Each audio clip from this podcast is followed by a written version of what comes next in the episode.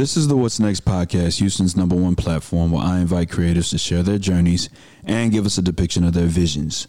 Most importantly, the last question I'll ask is What's next?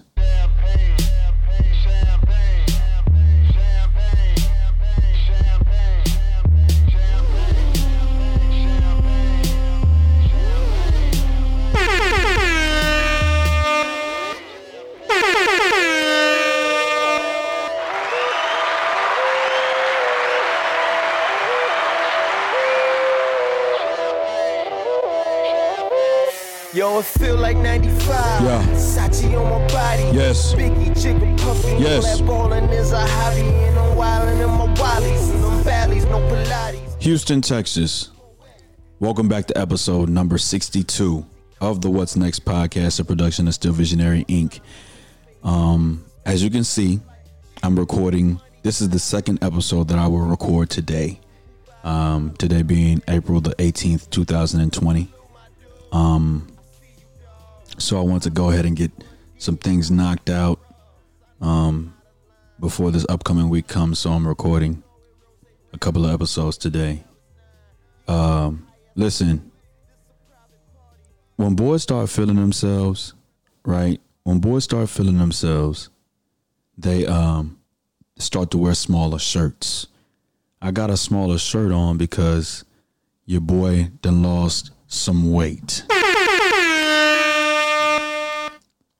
Me and my wife are getting on a healthier healthier tip rather. And so we're um trying to change our diet. So we're uh, drinking smoothies and not eating meat and all of that. So it's got me losing some weight. So I'm feeling myself a little bit. But you already know what I came here to do, man. You know, sweetheart, You know, every time I get a chance, I'm gonna play this record. Okay? Like I said in episode number 61, Friday the 17th of April, right? My homegirl dropped uh, a version of Boss You Up, Chopped and Screwed. One time for the city, Houston, Texas, baby. Let's get it. Two times I because I rock with good people. And three times because you already know what I came here to do, man. Demario, what up? Sir John Monet, what up? Truly Preezy, what up? What's going on with y'all? Houston, Texas, is podcast number two today. Let's go. To find me. I lay low with my team, plotting on a milli. See, I don't work for free. Pay me Yeah. what you owe me. I won't show up for free. I only come for money. If you want it, then let me know. Ah, if you wanna show, send my fee before. One time, man it's been a minute since I played my man's record. Shout out to Echo Remix, man. Let's go. Is what I'm asking for. Houston, Texas, you already know what I came here to do, man. Before we get into this guest, make sure that all the creators out there, if you know any creators making records, making music, and they want their music heard, tell them I got a segment on my podcast called It's a Vibe, where I play the hottest, man. Let's go. Oh,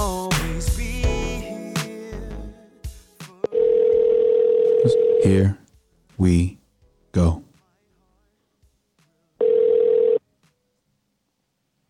Hello. Coach, Hey, what's going on, Coach? how you doing? I'm good. How are you? I'm well. Welcome to episode number 62 of the What's Next podcast, a production of Still Visionary Inc. How are you? Well, thank you, thank you, thank you. No doubt, no doubt. Let's um, before we get started with the episode, let's introduce our social media handles so we don't disrupt the flow of the conversation when we get to that point. Okay. Go ahead. All right. Well, my name is Dana Rowe Marshall. Um, I am a high school English teacher. I'm also a writer um, of many different facets. I am a mother of three, a wife, and a loving sibling of four. Mm. Okay. Okay. Okay. Do you have? Are you on social media? Okay, so I'm on social media, and um, Coach, I honestly I'm not a big social media person, but Okay. I am learning to get adjusted during COVID. Okay. So, so I have a Facebook. On Facebook, I'm under my name, um, Dana Rowe, my maiden name, R O W E. Um, on Instagram, I am under my um, writing blog, The Unorthodox Educator. So Mm. that is T H E E, Unorthodox Educator.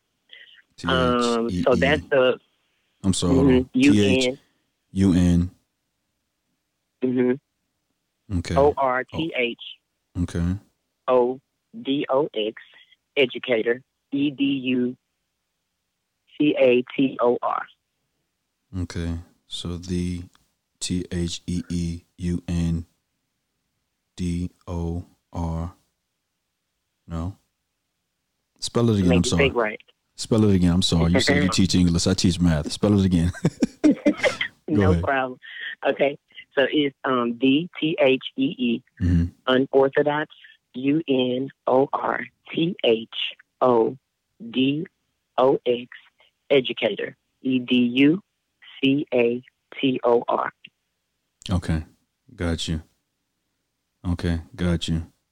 And uh you know what? I'm not gonna lie. I don't have it, but I'll find it while we while we while we get going with the podcast. I'll find it and then I'll follow you as we are on the podcast. Okay. Um, and uh, you can follow me on Instagram and on Twitter at John Ross Dyke and still underscore visionary. Uh, if you would connect with me on LinkedIn, subscribe to my YouTube channel, like my fan page on Facebook, and visit my website at stillvisionary.com. Coach, um, this is a mobile podcast, right? So what I mean by that is I um, pack things up, put them in the comforts of my car, and I go to the creatives' various locations, and I set up in front of them just to show them that um, you know I can come to your spot and catch you in your creative um, space. So uh, directly in front of me, uh, I have all my T-shirts that I sell, um, and you can shop stillvisionary.com slash apparel. That's S T I L L V I S I O N A R Y dot com slash apparel. Okay. So, uh, what's going on, man? Uh, I know you got the news yesterday that we'll be doing uh, the rest of the 2019-20 school year from the comforts of our house. how do you how do you like that? Okay, so honestly speaking, I wasn't surprised. I don't think a lot of educators um, were. I've been teaching for 16 years, so Mm, when I saw the way everything was going, I knew that we were going to be going back to school just because of the way the system is set up. Um, it's too much going on, not just with COVID, but as far as the way that they've made the drastic adjustments with education. mm, And it would have been too much for them to send us back to school with less than a month of school left. That's Mhm. just like when school starts in the beginning. It's a two week bare minimum adjustment period, and that depends on what side of the district you're working on. It mm. don't matter what district it is. If you're working on the urban side or the inner city school side, it takes a little bit longer to adjust to something like to the start of school. So with them coming back from COVID, you would have been adjusting two weeks, and then it would have been time for graduation. People would already miss proms and things like that. So that was the safest thing. Um, how do I feel about it? I'm actually cool. Um, it's hectic, it's crazy because I'm a mom, so I'm having to deal with my kids and homeschooling my kids, and it's crazy because you think, oh, I'm an educator, I'm a teacher, I can do this, but you have to have a system. It has to be disciplined. It has to be organized, or you have to have uh, a hell of a support team. Yeah. You know, my family does great with, you know, assisting me with my kids. My boys are, you know, I have a high schooler and a middle schooler, so they're able to access online and get on their computers and things. But my heart goes out to my colleagues and, you know, my teachers everywhere that have little ones, like in elementary school, because you got to walk them through. And then they're still requiring us to teach online. They're still requiring us to be live. They're still requiring us to, you know, do virtual walkthroughs and things like that. So we're still having to teach. Mm. And I've talked to a few people that I know, coach, that are not in education. And for some reason, they want to complain about teachers not getting online or saying that their kids are not getting their work or understanding their work. And I'm thinking to myself, this is what we deal with on the daily with our kids. Mm, But you're Mm. starting to see what we deal with on the daily. Mm. You know, we got to come to that job every day, Monday through Friday, and your child comes on the bus or dropped off or what have you. And on those days, they sit there or they skip class or they don't do our work or we have to call you and things like that. They're getting to see firsthand what teachers deal with. Mm. You know, hopefully, like I told one of my friends that's the uh, principal, I said, hopefully this will allow the world to appreciate educators and coaches a whole lot more no doubt. because we do more than what you realize. No doubt. You know, your child is with us more than they're at home when school is in, Mm. especially if they play sports and you know that they with us 12 hours a day. Mm.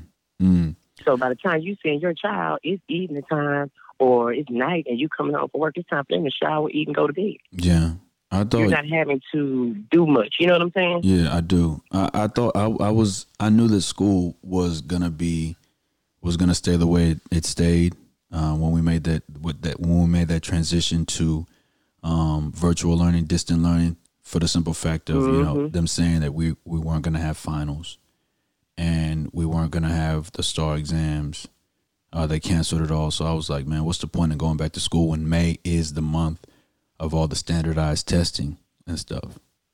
You know what I'm saying? So Right. um, when they said Right. that, you know, when I had, to, I don't know if y'all had to do it, but at Waltrip, we have what we call an advocacy period, where um, Tuesdays through Fridays for 30 minutes, kids come to my classroom, freshmen that is, freshmen, and every grade level, mm-hmm. every grade level has a different. So okay, the math department this year, Waltrip, we all had freshmen in our advocacy periods, and we were just trying to get them ready for the STAAR exam. But when they canceled the STAAR exam and said that there were no finals, I said, okay, well, we're going to be doing distant learning for the rest of 2019 20. You know what I mean? Mm-hmm. So, you know, it was no point in going back to school. So when, when I got the news yesterday, I was like, wow, okay. It's, it's time. Yeah. Yeah. It's And see, time. we didn't like the English department. We had well our advocacy, which they consider peacekeepers at Sterling. So we have a peacekeepers class, right? hmm So that was like our freshman class or whatever, and it wasn't like homeroom. It's a little different because it was more like the intervention classes. Well, that was kind of the thing that a lot of us were talking about because it was like, if they're not taking the STAAR test, what are we doing online during intervention that they're not getting during that regular uh, ELA time? You get what I'm saying? We're not Mhm. doing STAAR prep. They're Mhm. not taking the STAAR. So we're still having to make those uh, curriculum adjustments. Yeah. You know, and math, math is probably dealing with that too. But you know what I'm saying? Like, especially when it's a testing subject, Yeah. even if they're not in school, we have to prepare them for next year. yeah. Yeah. And that's and that's what I was telling somebody else. I'm like, it's yeah, they're out of school, but it's not like that because it's going to be a large learning gap Yeah. if they don't push it in a way in which these kids understand that they still need to do Yeah. something. They Yeah. still need to, you know, learn and they still need to sharpen their their mind you know, just kind of keep abreast of what they are doing on grade level. Because, you know, like I know, it's plenty of them that are not on grade level. Mm. Yeah. Yeah. So you sitting at home doing nothing is gonna just make it even worse. And then next year, that's gonna pose a problem when you get ready to come back in and place kids and you know how I go and, and do master scheduling and all of that. They're not thinking about how that's gonna affect them. The kids aren't, neither are admin or, you know, the people up top. That's really how I feel like you're giving them lessons online. And then the worst of the worst, because me and you both are in HISD, was the whole post that the grades were not going to count. Yikes. How are we going to be the first ones to tell the world or the city or the state of Texas that those grades don't count? How do you expect these parents to be able to push their kids to do the work? Yeah.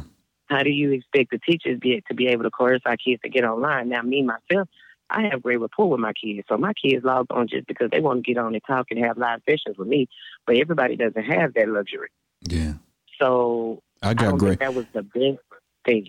I got you know? great. I got. I do. I got great rapport with my kids too, but they're not rushing. To, they not rushing to get online. They're not rushing to get You online. You see what I'm saying? they ain't rushing to get you online, and I done told them. get bored and want to ch- chime in, but that's about it. I, I done told them, hey, I'm I'm on here ten to twelve Mondays and, and Thursdays and, and, and one to three on um, Fridays Mm-hmm. and Wednesdays, and I ain't had nobody get on there yet. You see, So yeah, it's a task, and I've had some to get on, but not a whole whole lot. Now they'll do my work, but just to go on live, it's not a whole lot. yeah, me too. Me, I got some doing the work, but they don't want to get on live either. So Mm-hmm. um um, is this your first podcast? What you say? Is this your first podcast? Yes, it is. Okay. Yes, so Welcome. I'm, I'm, I'm super. I'm excited. I'm nerve excited. Congratulations. Welcome. Um, and Thank so you, thank you. so a little bit of our history, Houston, Texas, is um, uh, in the spring portion of the school year, I have been coaching softball for the past four years. This is my first year coach that I was the head coach of softball at um, Waltrip High School. So, Coach Rowe and I, we met. What what what stadium was that? Was that Barnett or was that Butler? We were at Butler. uh, we we met at Butler, and we were exchanging um, lineups. And I said, after that, you know me, I'm always marking. I'm like, I'm, I'm when we're, we- we're about to have a softball game, and I'm thinking about the podcast, and I'm like, hey, I do a podcast. I'd love it if you check me out sometime. And Coach Coach Rowe was like, um, yeah, oh, no doubt, because I'm, I'm doing a blog, and I was like, there it is. I need to get you on the podcast. So I'm I'm grateful that we finally connected to do this podcast. I hate that it's in these circumstances with um, the social distancing going on, but you know, um, I have this set up to be able to do the podcast like this as well. I I know when um you brought it to me, I was kind of like it was it was kind of a God thing. When things happen like that for me, I have to look at um the way the universe is moving, if you will.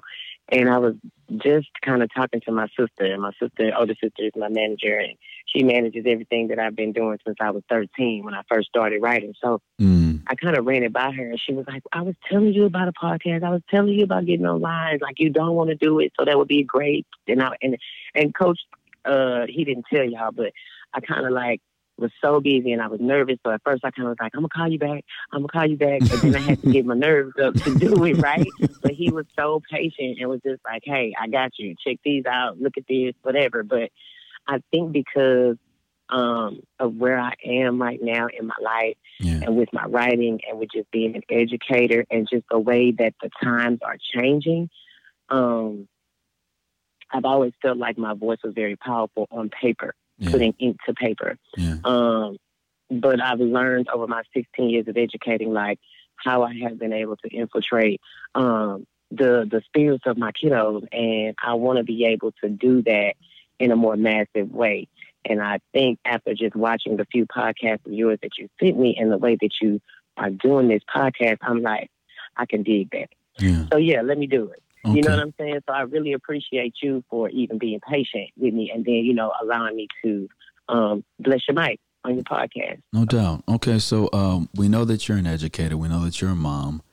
Um, we know that you're a wife. Um, what should people take from this episode in regards to you, outside of those things that we initially started the conversation off with? Okay.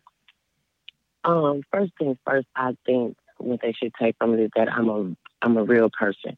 Um, I'm a very genuine person. I'm I'm a character. I like to clown. Um, my family, my students, they know that. Um, but I love really hard, and I'm passionate about people being great at whatever that is. So, like anybody who knows me, if you were to ask them, if you were to have a quiz or put up some money and say, what is one phrase that Ms. Rowe would always say? What is one phrase that Coach Rowe would always say? They're going to tell you, she's going to tell you something about being great because I just believe that there is some greatness in everyone. And I learned that again. My sister Adrian taught me that like everybody has a purpose and purpose evolves over time.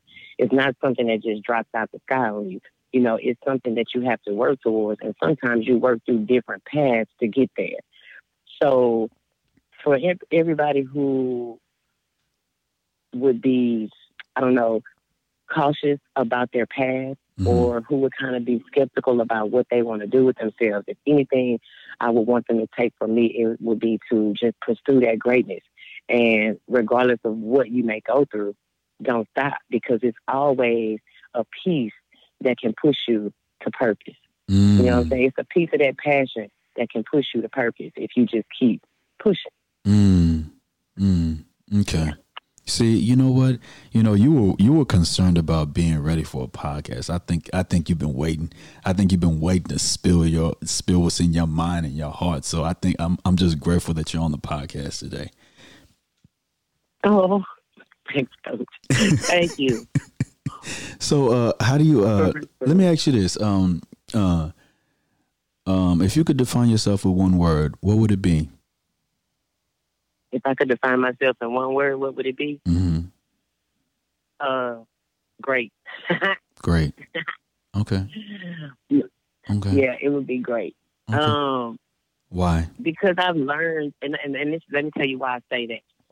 I've learned that the word great, and maybe because it's the English teacher that I am, it has various, various meanings. Okay. Yeah. And what I mean by that is everyone, we all know what the simple word, you know, great means. Okay. Mhm. But the word great means not only does it mean large in numbers, you know what I mean, but it means wonderful, first rate. And then it just means being in extreme or notable degree, if you will. So it's it's a plethora of things that can make a person great. But if you don't believe that you're great, then you can't pursue whatever it is that you really desire in life. Like if I pursue, pursue to be a great mom, it was a time when coaching was my everything. So Mhm. I, I wanted to be great at that. So I studied that. You know what I'm saying? But then I realized that, okay, I'm slacking a little bit as a mom. You know, I'm slacking as a wife. So I'm like, okay, let me figure out how to be great in all these areas. So if I can just perfect me in those different places, then I feel great. But before Mhm. I can do all of that, I gotta be I gotta feel great about me. You know what I'm saying? To be able to be a better mom, a better wife, better teacher, a better coach. So that's just something I mean, I have great on multiple sticky notes around my house, coach. Like even in my kids' rooms. In the morning when they get ready to go to school, they have a whole slogan that we we uh fist bump and they say on the way out the door. Do your best, nothing less, be great. And that's Mm. it. Stay out. And that's Mm. every morning. So if it was one word to describe me right now, at the phase I'm in in my life, that's why it would be great. Okay. Yeah, it's, it's crazy because Be Great, um, the athletic coordinator in my school wanted me to press because I press t-shirts on the side as well. So he wanted me to press something. Look, I'm a hustler. You already know what it is as an educator. You got to yeah, hustle. yeah. You know what I'm saying? When, when when the school year started, I counted that we had I think 200.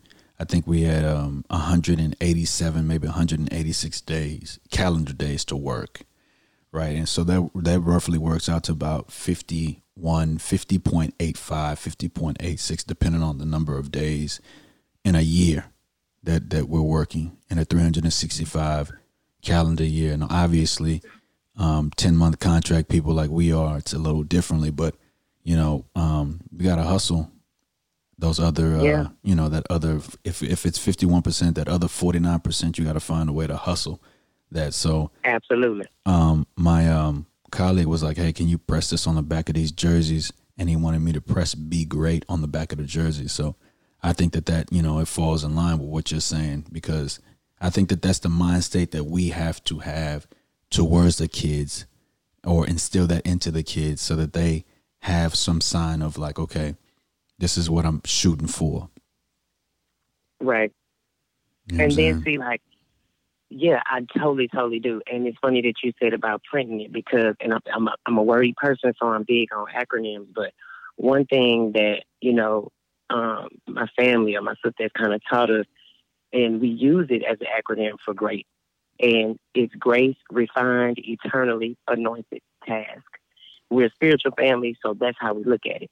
But it's grace, refined, eternally anointed task. Mm, So that means I'm forever anointed to do whatever task, you know, is put before me because I have refined grace to do it. God's Mhm. going to continue to allow me to do it if I do it in the right way. If, eh, you know, sowing and reaping. If I sow the right thing to my kids, I reap the right thing. That's one thing when people say, man, you know, everybody, or yeah, my kids go to school in Fort Bend, I teach in this district. And they're like, you know, yeah, but you know why? Because every time I walk into one of those schools and I work, I make sure I treat those kids fairly because I have kids of my own that I want to be treated that way. yeah. You know what I'm saying? It's Yeah. all a law. So Yeah. Um, you know, I'm I'm I'm just grateful that uh in a selfish moment for myself turned out to be something that's going to be a long lasting relationship um, between you and I. Um, and we'll get into the aspect of the writing part in a second. But you know, initially I was just like, hey, you know what? I want you to check it out, you know, because that's the only way that you'll be able to ever expand is if you step out there and you say, hey, you know what? This is what I do outside. You see me here, and this is my lane right here. We're both in the same lane. I'm a coach, you're a coach. But this is what I do when I clock out from work. Um, I'm a artist. And so check me out. And I'm glad in that selfish moment you said, yeah. And you said, yeah, I'll check you out. I, I'm, I'm starting a blog. And I said, there it is. Because the What's Next podcast is all about bringing creatives out and finding about their journeys and depicting their visions. So, in this journey of yours, I want to start here with it. Creativity comes from experiences. Okay, as a writer, I want to know your first first um, steps into writing, what that looked like, and then how you how you go from becoming a writer to wanting to create a blog. Oh, okay. So I'll give you the short version. No, no. Um, listen, listen. Hold on. Wait a minute. Wait a minute. You ain't got to give me the short version. we got some time. You ain't got to give me the short version. Come on. Okay. we got some time. Okay, big. So I honestly started writing um, when I was 12 years old. Okay. and I initially started writing music. Okay, so this this is how this whole writing journey began. Um, my family is very musical, so I came from a very musical family, and we all are talented with voices and things like that. Well, I always liked writing from the beginning, so I started writing music again at twelve, about twelve years old. Had a group. We had management back in the day. They had an award show, Sammy Davis Jr. Award Show. I'll never forget it. It was in Stafford at Stafford Civic Center. And we went, we went and we won, coach. But ask me what group we won against. Who y'all won against? Destiny's Child. Okay? We beat them out in this group. So at the time, I didn't know, I'm going to be honest with you, at the time they was called Girl's Tyme. So I didn't know, and we were young. So now looking back on it, I'm like, damn, we was pretty cold. So we beat them, but the, the kicker for me was not that we won the contest, but that I won for songwriting at the age of 12. Now, understand that in this contest, I had to be one of the youngest songwriters in there. It was a lot of people in the contest, or a lot of groups, or what have you. So, did that, and we were asked to go to LA to audition for the very record label that they got their first record deal from, but we didn't go. Um, two of the girls that I was in the group with, two of the uh, one of the parents didn't agree on us going. They said we were too young, blah blah blah. We didn't go, and the rest was history. Now you got Girl's Tyme, you got Destiny's Child. That's that. But from that moment on, I knew that my gift was real. You understand? Mhm. I knew that if I could write at 12 years old like that, and we win, and we be potentially able to get a record deal, then shit, I could do it. You know. Yeah. So from that point on, I think uh, my sister told me years later, she was like, I think you kind of went into it. Then we didn't know what that was. She was like, but I think it was like a depression. You was so hurt about what didn't happen. Yeah. So I just started to write every Yeah. day, all day. Yeah. So by the time I got to high school, I probably had two binders full of music catalog. I'm like, I had two music catalogs of songs that I had written and poetry that I had written and stuff like that. Mm. And so that just carried on with me like through high school. And then when I got to college, um, I started working on music and everything. I thought that music was my path. You get what I'm saying? So Yeah. I started doing that. I was writing for different, uh, you know, labels and, tr- and you know, try, selling music and trying to get that going. And I was attending college at North Texas in Dallas, uh, in Denton. And so during that time, I had a catalog that was stolen. A lot of people knew that I was doing music and it was stolen. And I never forget, I called my sister and I was just like, it's over. Like they had one of my catalogs and I just heard my music on the radio up here in Dallas. You know what I'm saying? And I didn't know at that time, I was just writing. I didn't know much about copyrighting, didn't really care. I just wanted to write. So in that moment, I began to get serious about whatever I wrote. So wait a minute. Wait a minute. Wait a minute. Wait a minute. Mhm. You had a catalog. Somebody stole your catalog and then published one of your Mhm. songs. P- produced Uh, one well, of your yeah, we records. heard more than one. Oh, For- yeah, we heard more than one. Damn. They stole the catalog, but it was nothing. Like my sister was saying, because she was in college, she was like, "It's nothing you can do. You used to write for therapy, but you weren't copyrighting anything."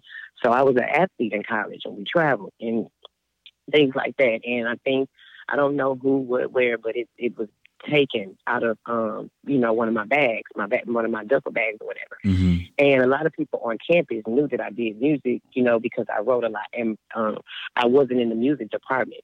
So at a school that's known for music, if you're not in the music department and they know you're doing music, it, it you know, word kind of travels. Mm. Um, Mm. Alice and I called my sister.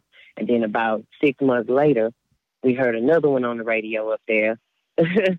so I was kind of trying to track the artist. We kind of were doing all of that and trying to see about, you know, my catalog or at least getting this, and the third. And it was a hassle. So I just, you know, my sister was like, forget it. Forget it. Don't worry about it. You know, God bless you. We'll work on this, that, and the third. And we did that. So from that point on, I just was a, much more cautious, cautious about what I wrote and where I left my jewels. You know what I'm saying? Yeah, So yeah, for sure. that was a learning thing for me. Um, but after that, coach, I think I kind of went into a state where um, I had gotten a little bit older. Um, I had had my oldest son, and I kind of switched my mindset. I kind of started thinking about how much I just love to write. And my sister was like, you, you know, kind of telling me about different things I could do with it. And I love um, teaching people how to write or writing for other people. Like that's how I made money in college. yeah. Most people have side jobs. I picked up a side job, but I quit my side job. I was writing pa- papers for TAs in college that were getting their master's, and I was still getting my bachelor. Mm. You see what I'm saying? So I knew I Mm. was with so yeah, so I was like, well, I can quit this little uh, this little telemarketing job, and uh, you know, and write this lady dissertation or write this person's thesis and get couple hundred dollars or whatever the case may be. So that's what I started doing. That was my job in college. Yeah. teachers on campus knew me for that. You know what I'm saying? So um I kind of took that route. So when I did that, my older sister, when I came home, um, I had my son like my junior year of college, and she was an administrator at a, at a, at a uh, school at a charter school, Yeah. and she put me on. She was like, "You gonna come over here and teach English?" I was like, "Man, I don't even have my degree. I don't have nothing." She was like, "You teach English better than anybody I got here. Dang. come on over here and teach English." That's how I got thrusted into education Mm. my sister was like, "You want to write? I'm gonna make you teach these kids how to write." So she put me in fourth grade because that was fourth grade writing, Mhm. right? Then it went up to middle school, so I did sixth and seventh grade. I prepped sixth grade for seventh grade writing, and I loved it.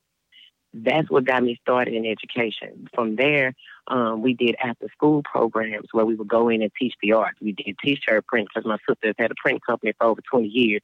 We did candle making. You ever heard of Simply uh, Simply Scent with Shan? Simply Mhm. Scent candles? Mhm. Okay. Now her stuff is in Walgreens and everywhere else. She started with our after school program to, to push through the city of Houston. So we just started getting people that were using their gifts to, to, to give back to the kids. And so that's when I started doing the songwriting and poetry and things like that in the after school program to teach them how to pass the STAAR. And my kids were passing in all the schools we were in, from Houston to Channelview to Bay Area, Bay City. We was moving. Mm. So from that, coach, I was like, hell, I can make my own writing curriculum. You know what I'm saying? I can in, I can infuse the music side of things because I know music. I was a drum major at Willow Ridge High School. Come on, Eagle. but I was a, I was Now, hold on, wait a minute, wait a minute. I gotta slow you up Yeah, because bring it back. We let hold on, I gotta slow you up because I'm from the Southwest and I went to Booker T. Washington. We the real Eagles in Houston, Texas. Okay, Oh, Booker T. okay. Here we go. You said Willow Ridge. You we the we the real Eagles in Booker uh, in Houston, Here Texas. we go. Did y'all march at the Rose Bowl? Of course we did. I'm lying. I don't you know. march at the Orange Bowl? I'm lying. No, come on, don't do me now. I'm lying. I don't know what we did, but I know that we were the baby ocean of soul. Yeah, yeah, y'all were. Holla at us. Yeah. Holla at us. no, Class of 2003. Holla at us. Man, but yeah, so I just went, coach, like to infuse all of that. But seriously, that musical background that I had, and then the writing, the love and passion for writing that I had, and I began to create my own curriculum. Yeah. But while I was doing that, it was over the years, and I was teaching. When I was in certain schools, the schools loved me, the kids did, so they allowed me to do that. Even at Sterling, with the job that I have now, I love my bosses because they allow me to do me, Mm, and it works. My kids pass. yeah. I have not had anything less than 75%, even at an inner city school where I barely my kids work on the STAAR. The Yeah. highest I've gotten is 96%, and it wasn't pre AP. So I'm like, you know, I can get them to write. I can teach a dead dog how to read and write if you need to, but I can do that. I'm that's my gift. But now I'm in a place to where I want that gift to be lucrative for me, Mhm. and I want to be able to pour into the kids. You No get what. I'm saying? no doubt. So that's where we get to the evolvement of the blog and things like that. Because currently, um, I have a writing business, um, which was how I evolved to the website. So Mhm. the unorthodox educator was actually uh, just an email I created, and I called it the writing wheel. So I have the writing wheel, and I send out things to my clients or emails to people. And I have a lot of college clients. I have a lot of other people that have businesses where I do copywriting for their for their websites and their blogs, and they pay me for that. Um, I have people that I help write for their courses, like I've been doing since college, and they pay me for that. So that has gotten to a point to where it made me take a double look or a double take at my day job. Because when I'm making money from writing, more money than I'm making on my regular job as at the school in a month from doing what I love, that's when you start to realize, okay, yeah, I can really do this for a living. Mhm. You see what I'm saying? I do. So when it got to that point, and I was like, okay, it's just got to get consistent. I might hit it that mark one month, but it's got to get consistent. Well, I went back into coaching because I missed it, and so that's kind of where I feel like I realized, let me go ahead and do this website and go ahead and set up this blog because that will allow me the time and the room to write and do what I need to do. The reason being is because so many of my kids come to me with their concerns and their problems or for to pray for them or whatever. Like I have those type of relationships. And I'm like, that's the catch 22 with me coming out of education. I don't want to come out of education because I don't want to miss that. Yeah. So God kind of dropped it in my spirit. Like, do you remember when they used to have those Dear Abby letters, coach? No. And back in the day, it was like a Dear Abby letter. Okay, we might be too young. No, just playing. but it's a Dear Abby letter. And what it is, what it is, is they used to write these anonymous letters to Abby, right? And it could come from an adult kid or whatever, and she would respond. hmm Well, I want to have a platform on my blog for my kids because I'm an educator at the end of the day. hmm So I want to have a place to where they can anonymously write to me, and that'll you know funnel through my email or what have you. But um, where they can write these letters, and I can post the different letters that are written anonymously, and then respond because where one person might be going through, ten more people might be going through. Yeah. And that's like me being able to counsel teenagers and youth from my website when God allows me to remove myself from education altogether. Yeah. You see what I'm saying? I do. Then, and that's kind of why I even wanted to start the blog, if you really want to be honest, Mhm. because I was writing a book.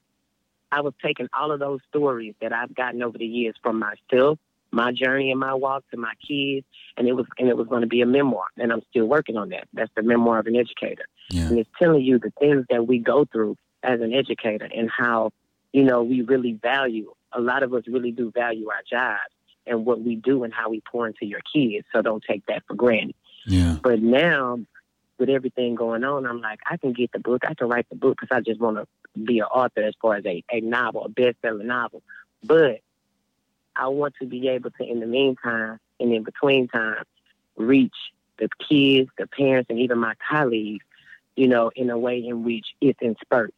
And I can do that through my website and my blog. Yeah. Let me ask you right quick, Yeah. coach.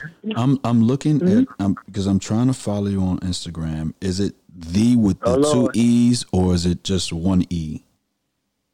Uh-uh. On Instagram, it's with two E's. Because I don't see it. I'm not pulling it up. I'm not pulling I it up. think, hold on, let me see. If no, I'm sorry, I'm sorry. On Instagram, it's one E. okay, and T H E. That's the on my on my um email and my website is too. so but on this is it the one? Is it the one that says education for real educators? Yep. That's I was you. just gonna tell you the tag. Yep, you're right. Okay, Education got for real education. Okay, I got you. I mean, dang, I was like, where? I, I know I'm typing it in right. Where is it? Okay, I see. you. I see. you Oh, and. I'm up too. Look, you made me go to Instagram. I ain't even really been on here. I got some more followers. Coach, I'm doing pretty good on here. I'm Okay. Gonna my, I'm gonna get my game up. I'm not big on social media, Hey, I think that's got to change. but I'm working on it. That's got to change. I know, I know. You sound like my son. They Yeah. like, Mama, you gotta get relevant. I'm like, I can write from where I'm at. Yeah, but don't nobody know what you're doing. My sister said it all the time. Don't nobody know how well you can write if you don't publicize it. No doubt. I'm like, okay. I agree with that. So, um, um, creating your blog, um, who are your top bloggers that you used references from to be able to start? Who do you who do you look up to when it comes to blogging? Okay, so for me, um, ooh, I got a couple, Okay. but I would honestly say that it is, it's a difference, um, for me because I guess I want to say I don't, I'm, I'm competitive. I'm a coach, Mm, so I don't really have people that I look up to per se, but I have those that I see how um, successful their blogs may be. Does mhm. that make sense? Yes, I do. I do. I do. Okay. It's fun. So, It's go um, ahead. Keep going. Keep keep going. Keep going. Uh-uh, no, no, no. What you about to say? No, it's funny because um episode 61 I um I brought on uh one of my friends who who's a sister to me. Um she's a mother of 3 and uh we were talking but more importantly my editor, my editor um her name is Tempest Green. She's an English teacher as well who has a blog and is a mother um of two, three going on, right? And so, um, you know, I was texting her the other day, and if she sees this, I hope that she doesn't feel that I'm like knocking. I was texting her the other day, and I was like, "Yo, it shouldn't matter. Um, it shouldn't matter if you're not like just get it out. You know what I'm saying? Right, right, right. Mm-hmm. Because you got a lot to build from. Your mother, you you deal with other women's kids. You teach. You're creative. Get it out. Like just get the blog popping. Because eventually, I was always like, "Hey, check out check out her blog. Check out her blog on the pa- on the podcast." And when she stopped posting, because her posts were great, she would write in spurts. And we were getting ready to do these things for her, her blog, and I was just like, "Get it out!" And she was like, I, "I, I'm just not inspired to, to post." Or it's it's not right right like she was saying that her energy right now and the, the, whether the blogs the blog's direction wasn't right do you have those same type of um, feelings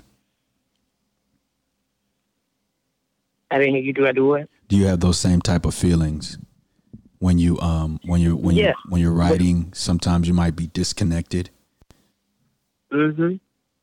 Oh yeah. so what do you do with them not only do you feel disconnected, but sometimes I get writer's block. Um, but um, whenever I get like that, I'm a music person. I'm a music geek. So it depends on what my mood is. is. It depends on what type of music I put on. Like if I'm getting, if I'm getting, if for instance, and anybody who know me, I tell, I keep saying this because I promise you can ask family or my kids at work, and they'll tell you. Whenever coach is in a bad mood, Miss Rowe is not in the best of moods, or what have you, they know exactly. They'd be like, "Uh oh, she about to put on Kendrick Lamar." okay okay They before that, before you you go there saying? before you go there what songs on your mind right now what songs on your mind What song? What you say? what songs on your mind i do that because i think that as a Oh. creative as a creative sometimes when we're, we're in that when we're in that creation process songs propel us mm-hmm. and push us like they give us the motivation to keep going on that creative journey so what songs on your mind right now since you're, you're a music geek Kendrick Lamar, Big Shot. okay okay You ever heard that? i uh what what is that off of uh which one is that off of is that that's not on section 80 is it No, and it's it's on. Okay, it's on the Black Panther album too. A lot Okay, of people heard okay. it off of there. Uh, It's okay. on the but it's on. But that song give me rocking because it's just like talking about being a big shot. Oh yeah, I have heard it. I have Big Shot. place. No, no, no, no. Yeah, I have heard it. I have heard that record. Yeah, I have. Of course. Okay, uh, That's my jam. go ahead. Go ahead. You were you were explaining. You were explaining. Go ahead. I'm sorry. You were explaining. No, no, no, you good. Uh, that song get me going because of what he's talking about. He's saying what it feels like to be a big shot in his world, what kind of car he driving, what he doing. Like it just makes you know, like, man, this is where I'm at right now. You know, same thing with um. Now I can put on anything from Ken- Kendrick Lamar. I can put on anything from Jay Z, and I'm rocking. Mm, Okay. okay. And So, but that's the thing because what they talk about to me sometimes be motivational. Now, if I'm in my deep thought, and I'm feeling real hip hopish, old school, like '80s baby, like I am, then you might hear me put on Talib Kweli. Okay. You feel what I'm saying? I'm a, I'm a jam that. I'm a jam me some old school Common, old school Nas. Okay. But then if I'm in a place where I might have be, really be dealing with family issues or my kids or my husband, you know, real issues that we deal with, then you're going to hear me put on my worship music and my praise Mhm. and worship music. Even at work, my kids be like, uh oh, she got a gospel music on. And it might be instrumental it might be with words. Yeah. But they know when she put on Marvin Sapp and Smokie Norful, Mm. she trying to get some answers. She's trying to hear something. She's trying to figure something out. You Yeah. know, so for me, I can pretty much gauge my my music pick by my emotions or my emotions by my music. You know what I'm trying to say? Yeah, But. I've always been that way. I do. I'm when I glad. go into writer's block, I can do that. I'm glad you mentioned um, Nas, because to me, Nas is the greatest MC to ever do it. No, So, what songs Come on my mind I'm when it comes to when it comes to Nas is I'm gonna go off his second uh, LP. I'm gonna go with "I Gave You Power" because um, you were talking about empowering kids, and and we've been talking about that throughout the duration of the episode. But I gave you power because in that record he is empowering the guy who is holding him as a gun, right? And he's talking about how the cycle of of having the power in that gun jumps from person to person. So at the end of the record, he sh- he shot the guy. So he's the gun in the record, right? And the guy holding him is shot, and then somebody else picks him up, and the cycle continues again. Mhm. So that's called "I Gave You Power" by uh, Nas. And Yeah. I'm, and I'm thinking about Jay Rock "Win" too. Win, win, win, win, win. Jay Rock, you said Ken, Kendrick Lamar, and I know they run on the Yeah. same label. Yeah. so I was thinking about Jay Rock as well. Win. yeah. So and um, it's like you know, go ahead, go I, ahead, go I ahead. think and to answer your question earlier, I'm not. Um, I don't. I can't say I, I have some written down bloggers and stuff that I follow, but because I'm more of a writer, um, I pattern myself, my writing style, even for my blog and what I want to do with the website.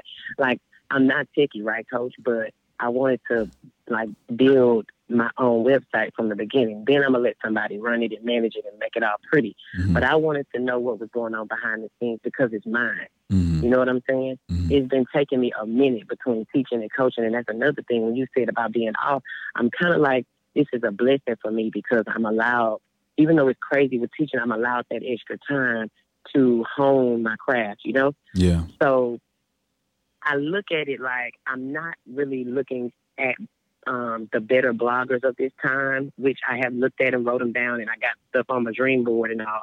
But the people that writers that have been on my dream board are black women like Toni Morrison and Alice Walker and Yeah. Octavia Butler. You know, people that Maya Angelou, people that you haven't, some people haven't heard of, and if you're really a writer, then maybe you have. You know what I'm saying? Zora Neale, like people like that are people that I've been reading their work and I've been a fan of them for years hmm you know. So I try to write that way. Um, that's one thing that my sister and I we've met with a few people in writing before, and with me trying to write these books. And that's one of the first things they say is that you know, oh, you want to be a black writer, you know, you want to be a black author. I'm like, yeah, I am a black writer and I am a black author, Yeah. but they don't want me to gear it towards just my people. Yeah. You know what I'm saying? Because they consider that not to be um, the most marketable space. Yeah. Yeah. And so, just being very honest and candid, I think that's the my biggest thing right now is because that's what my heart is. My heart is with my people, Yeah. and I don't know if I want to really um, step too far outside of that Yeah. when it comes to creating my brand Yeah. for me. You know what I'm saying? Yeah. Do you do you feel that do you feel that your brand that uh that the students you teach and coach are part of your brand? Yes, I do too. yes, I do too. yes. It is. And that's It why is. for me and that's why for me it's been because you know I, I love education. I think that for me the highlight of being an educator has always been the schedule. That's always been the schedule. The, the schedule has always been the highlight of being an educator for me. What I found out another highlight for me was watching the maturation of kids as they evolve. Yep. You know, um, I remember and especially this year. This is when this year I was really like, man, I really just I'm just enjoying it. Um, I coach basketball at Waltrip too, JV, and I this is my second year coaching JV basketball, and uh, we had never beaten y'all before. See, it's so.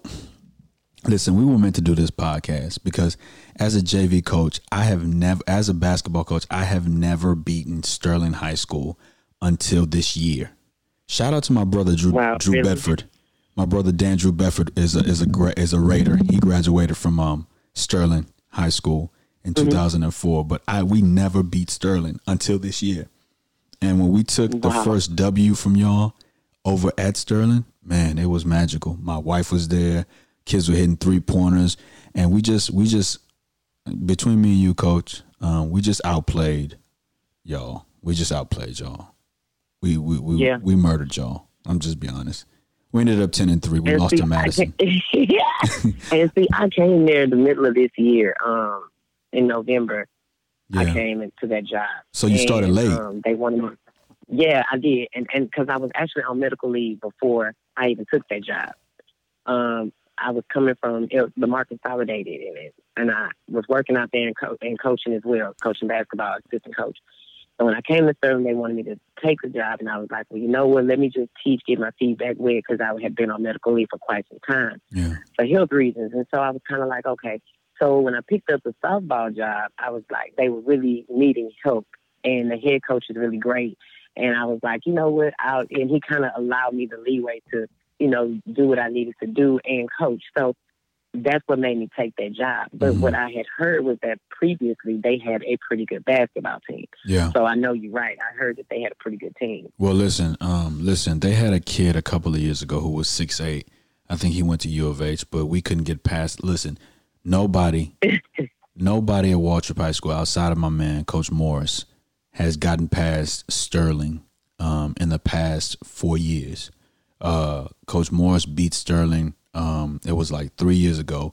Before he got the head coaching job, the second half of the season, he went 8 0 on JV, which propelled him throughout the rest of the season. He ended up getting the head coaching job. But it wasn't until um, this year where we took three out of four games on the lower levels. Well, actually, I'm sorry. I'm sorry.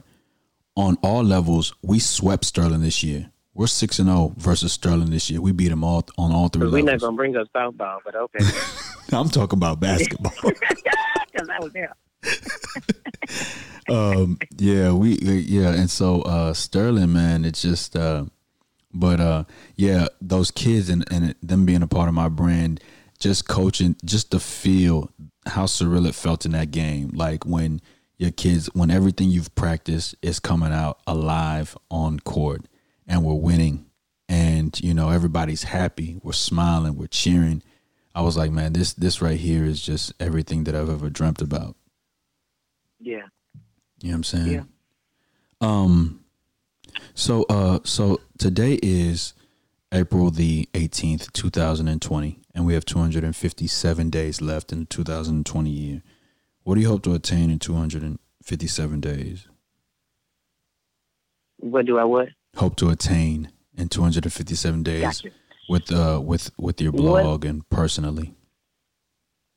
So within that time frame, those amount of days, well, when you say it like that, I'm like, man, that ain't giving me a lot of time.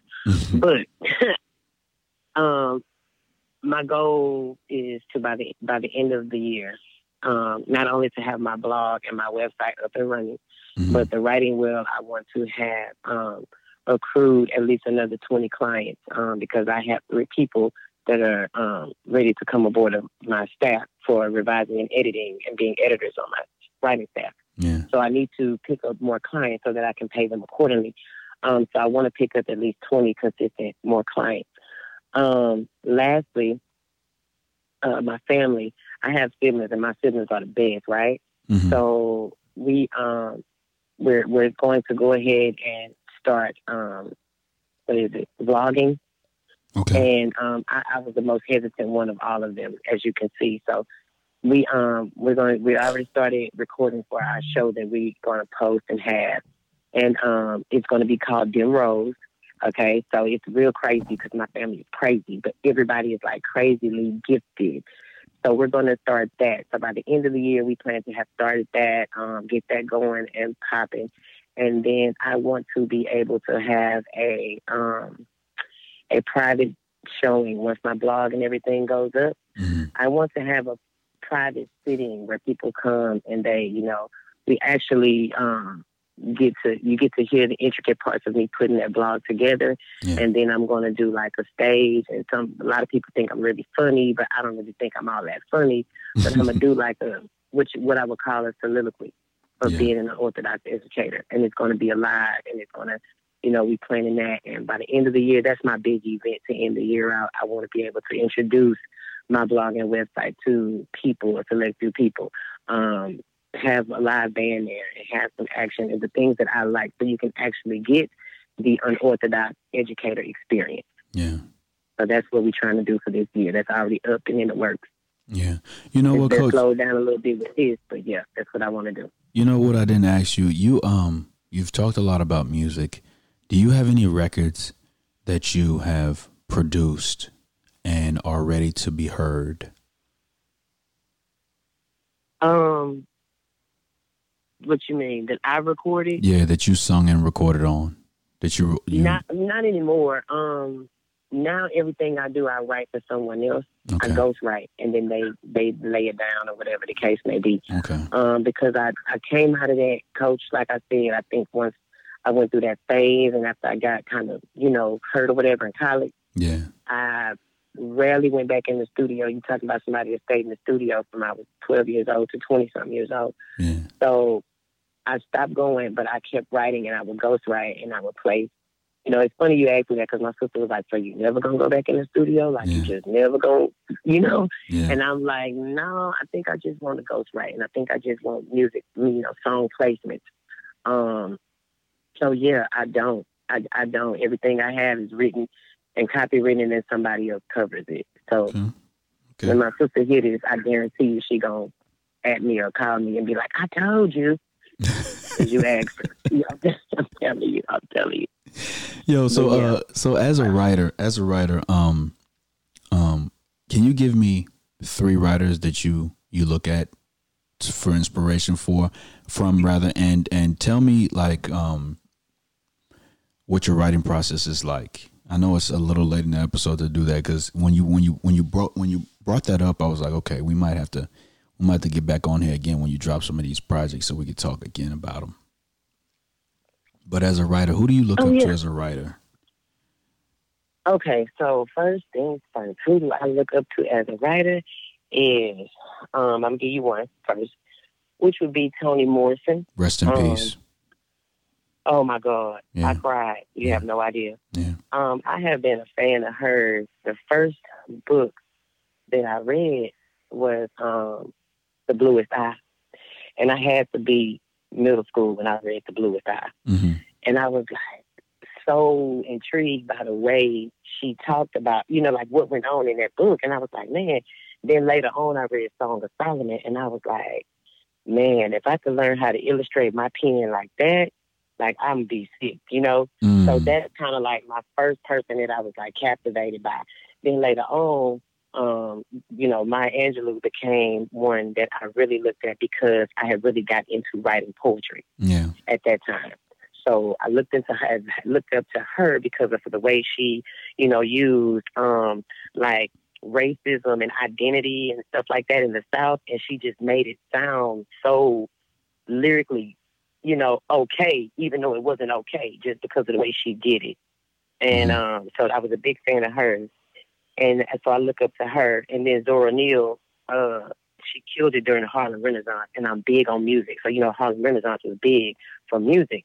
And um, to be honest with you, reading her things, um, their eyes were watching God, was the way that I learned to write um, fiction, but using musical content from you know just reading and being a fan of Zora Neale uh, Hurston. So those are three females that I that I really look up to. And then um, when it comes to uh, Negro writers, as far as men, when it comes to talking about colored people and just dealing with black people during that time, Langston Hughes and James Baldwin, their wordplay is like none other.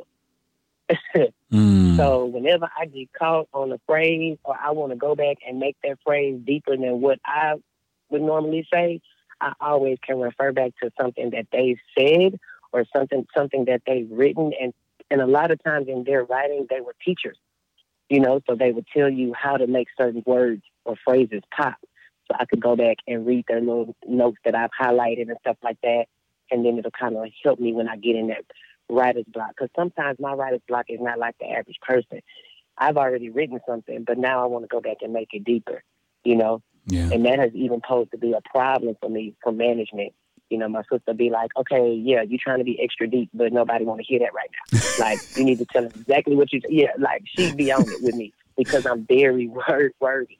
But sometimes she'd be absolutely right. She was like, it depends on who your audience is Yeah. when you go that deep, No doubt. you know? No doubt. So, yeah. Oh, So yeah, man. those my peeps right there. Those those those five are my that's my fab five. Yeah. What do you what do you what do you think what do you think makes a good writer? What I think makes a good writer is uh patience.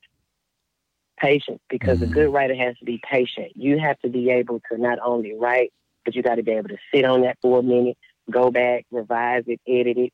You know, then you got to go back and read it again. It don't all come at one time. You know, you have to be patient in being a writer, but at the same time, you have to. For me, it's just like with writing music. You have to have gone through something. Yeah. Even if you're a kid writer, you have to have gone through something to be able to tell it to somebody else in a way in which they listen. Yeah. You know, Yeah. I, I I totally agree. I totally agree. How many of your kids can you see um as an English teacher? Again, I gotta commend y'all because uh, I figured out a way as a math teacher to minimalize the amount of work I do at home in terms of grading, right? With finding various programs that that can grade the work. All the kids have to do is turn the work in. They grade the work online from. I just collect that grade and populate it into the grade book. But as an English teacher, you guys have to read so much. So I gotta commend Uh-huh. you one on being an English teacher.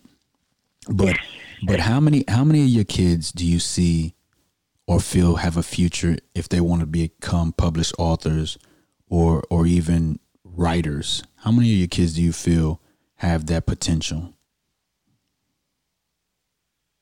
I'm gonna be honest with you. It's always a very small percentage. Yeah. So when I see it, see it, I I, I kind of grab those kids. Um, for instance, uh, where I am now, the kids that I have out of the 130 some kids I have now, Mhm. I have like five that I'm like they can really write. But Yeah. out of that five, only three of them care that they can write, and that's the Mm, difference. Mm, You see what I'm saying? yeah. those three, those three are reaching out to me online. Those three Oh, would yeah, of come by my room or slip little notes under my door when school was still in and say, "Hey, I'm writing this for something else. Can you proof this?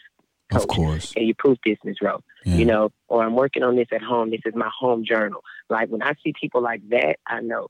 Uh, my school last year, I had a special, special kid. And she still reaches out to me today, and she's one of the ones who pushed me. She'd be like, "Coach, we still waiting on your book. We still waiting on your blog." Mm, You know what I'm saying? Like, but she can write her ass off. Do you hear me? Mm, She reminds me of me yeah. in college, not high school, in college. Yeah. So, and I told her that I was like, "Man, you have a gift, but you know what, Coach? She don't want to write. She want to do something else. Yeah. But what she wants to do." I'm like, do you know that this writing can pay for that? Like, she want to go to school and be like a doctor or something. Like, she's very smart, and Yeah. that's cool. But and I told her that I say, but you can get a scholarship in writing. Yeah. You can go to school for this. Like I, there's scholarships out there. So I entered her into a contest before I left the school district last year, and um, yeah, and she placed, and I wasn't surprised. She's good, So it sometimes you get them and they're really good, but they don't want to do it. So is it patience that um that um makes her great or or when she's writing on the paper what do you what do you see that what are you seeing that makes her so great? Man, her words are so colorful. Mm, Like she can play with those words in a way in which I didn't learn to do that until college. And that was Mm. because I read and read and read and I read through different rhyming dictionaries and different you know, like I studied certain things to, to pick up that vocab. And she, her words are so colorful that they come off the paper. yeah. You know, when she tell you a story about something that went on at home, she can literally put you in the center of what's going on at home without using anybody's name, if that makes sense. Okay. like she's gifted at it. She's really, she really, really is. And we talk, even though I'm not at that school, we talk often. And she and I've told her like I've been, I'm not pressuring her, but I'm letting her know how valuable, you know, what I'm saying, of a gift she has, and that can help make room for her in other areas. So, um, yeah, she'll be a junior. On top of that, she'll be a junior next year. Wow. So she's young, but she's gifted. Wow. hmm Okay. Yep. And then like I have one right now from at Sterling. She's uh, from Australia, Mm. right? But she's at Mhm. Sterling. She's cold. She's gifted. I have a young man in my class, and I told him I was like, "Dude, you remind me of the way James Baldwin wrote when he first started out." And I read it, and I told him about James Baldwin. So you know how we have all those libraries of books in HISD. You know they give us all those bins. So I went and found James Baldwin's book for him, for him to take home and read because he reads. And I'm like, dude, you need to read up on him because you remind me a lot of him. Now, this particular kid loves to write. He wants to be a writer. No doubt. So it's easy to push a kid like that. But the kids that are great and who don't really see how great they are at it or don't really want to do it because it does take patience and it does take persistence. You know, you may, you're going to run across those from time to time and they just don't love it like that. And that's cool. But the ones that do coach are very few and far between. Yeah. Yeah. Yeah, man. Um I haven't found a kid like that that was good in math. I'm talking about like I used to have a homeboy when I was in high school who could do 3 to 4 maybe even 6 digits in his head, right? And it and it's Oh, it- I got a headache already. it's a, it's a way that you do it. It's a way that you do it. If you look at numbers, and so if you look at a thousand, um, like let's just say a thousand three hundred and sixty. If you look at that number as a thousand three hundred units, sixty units, and zero units of one, and then you multiply that by another one, he could do all of that in his head. And I haven't found a kid that can do like do math like that. See, that's gifts. That's crazy. Yeah, yeah. As you know, number sense. I haven't found a kid that has Mhm. has any practice in number sense. So, yeah, um, I think this is a special thing. I, I'm, int- is, I want to I want to read some of her stuff. If you say it jumps off the page, because I've read, you know, when we've done um, TELPAS, I've read some stuff in Mhm. Spanish, some stuff in Mm-hmm. English that was just like, oh wow, man, y'all are going through it. Jesus. Yeah. You know what I'm saying? So Yeah. um yeah, but uh that's interesting. That's interesting. Coach, um um most importantly, the last question I'll ask is what's next for you? What's next for me is probably going to be um I think I want to go into writing for uh media and entertainment. Um I'm glad you you said know, that. writing uh what you say? I said I'm glad you said that because we we're gonna have a talk off the podcast. Yeah. yeah, my sister's kind of been. I, I, I know you keep hearing. You're gonna have to have her on. I said her ass about five, six times, right? but my sister has been pushing me to Yeah. do this, and I was like, I don't want to do that. Like, I just want to be a, the, one of the best selling authors in the world. That's what I've been saying for years. yeah, And she's like, Dana, writing is evolving, and you can write anything. yeah. So um, I'm actually right now, Coach. Uh, since we've been off on COVID, I had already looked into it before this, but I got a call from uh, Full Sail, Yeah. and my and my sister has her masters, one, two of them, one of them from Full Sail or whatever. But um, they called me and they have a creative writing class. Um, I actually did a contest or something uh, through another link, and it ended up going for them. So they called me, um, offered me a scholarship on one of the one of their uh, programs, which is creative writing. But basically, that's what it is, and it's giving me all the different levels of it. It's teaching me uh, screenwriting and playwriting and things like that. Yeah. So I think I'm going to tap into that. I think that's what's next. I think it's going to be cool. It might be hard as hell, but I think it's going to be cool. So here's the thing. I uh, I just text your phone. I just text you my email address. Um, if you would text me, um, just to say that you received it, I want to send you a script that I wrote in New York City last year. Um, and I want to see what you think That's on my bucket list. Okay, to go to New York. Yep, never been. Okay, it's a beautiful place. But I uh, I wrote a Uh-huh. script. I said it's a beautiful place.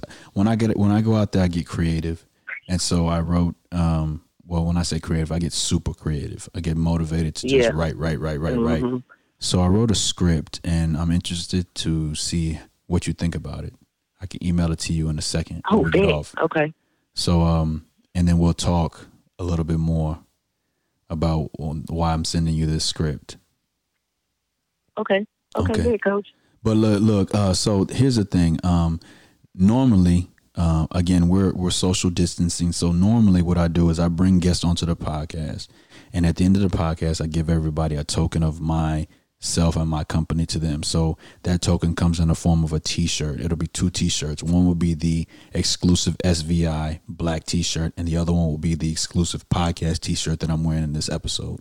So uh, I'm gonna text you, get your T-shirt sizes off air, and I'll send you those. I'll- Okay. I'll send them to you, or I can meet them and drop them off to you.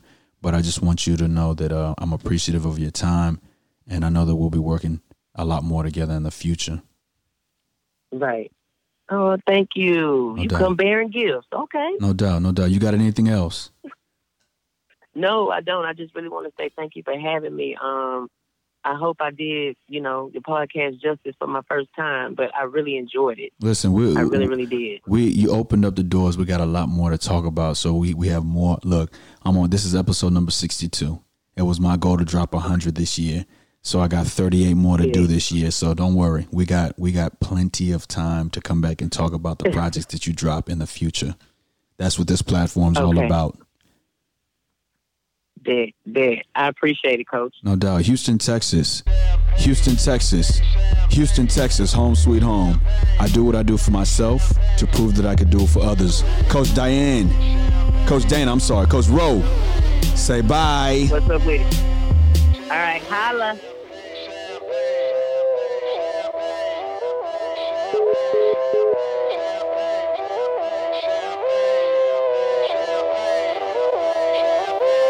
Yo, it feel like 95. Sachi on my body.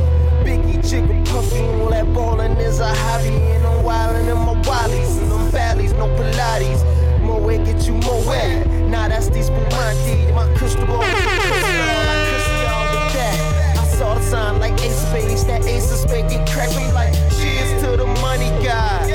The Willie nigga who buy them bottles and then they spill these liquors. Yo, yo, salute my dude. I see you.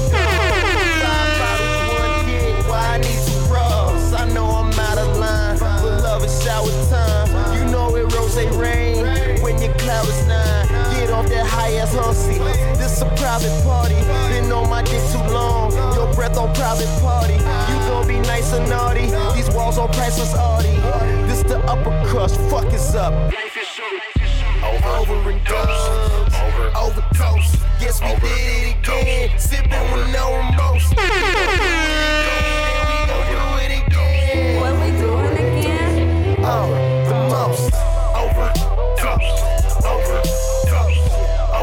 Come, yeah, over. Come, yeah, over.